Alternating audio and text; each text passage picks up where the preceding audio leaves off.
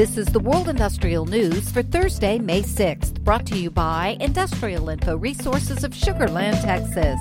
This newscast is sponsored by Sung Il Sim, producer of shop fabricated piping spool and induction bend with accumulated technical know how for the last few decades.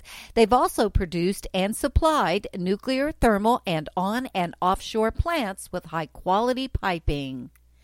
Dominion Energy Incorporated is planning up to $32 billion in capital investments over the next five years, with the bulk attributed to renewable energy, decarbonization, and other emissions reducing projects.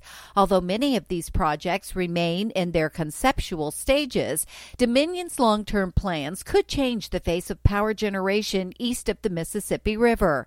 Industrial Info is tracking more than $16 billion in active projects from Dominion more than $11 billion of which is attributed to renewable energy generation projects.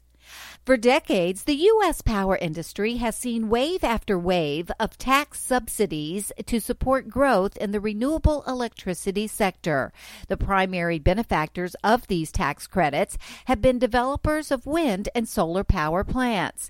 Currently, production tax credits for wind are set to expire at the end of this year. Investment tax credits for solar power were extended for two years at 26%, and there is a 30 percent tax credit in place for offshore wind projects starting construction between 2017 through the end of 2025. President Joe Biden's proposed infrastructure bill goes further, extending existing renewable energy credits by 10 years with a direct pay revision. About 500 capital spending projects in Brazil's power industry, with a total investment value of nearly $72 billion, are expected to reach capital approval during the second half of this year.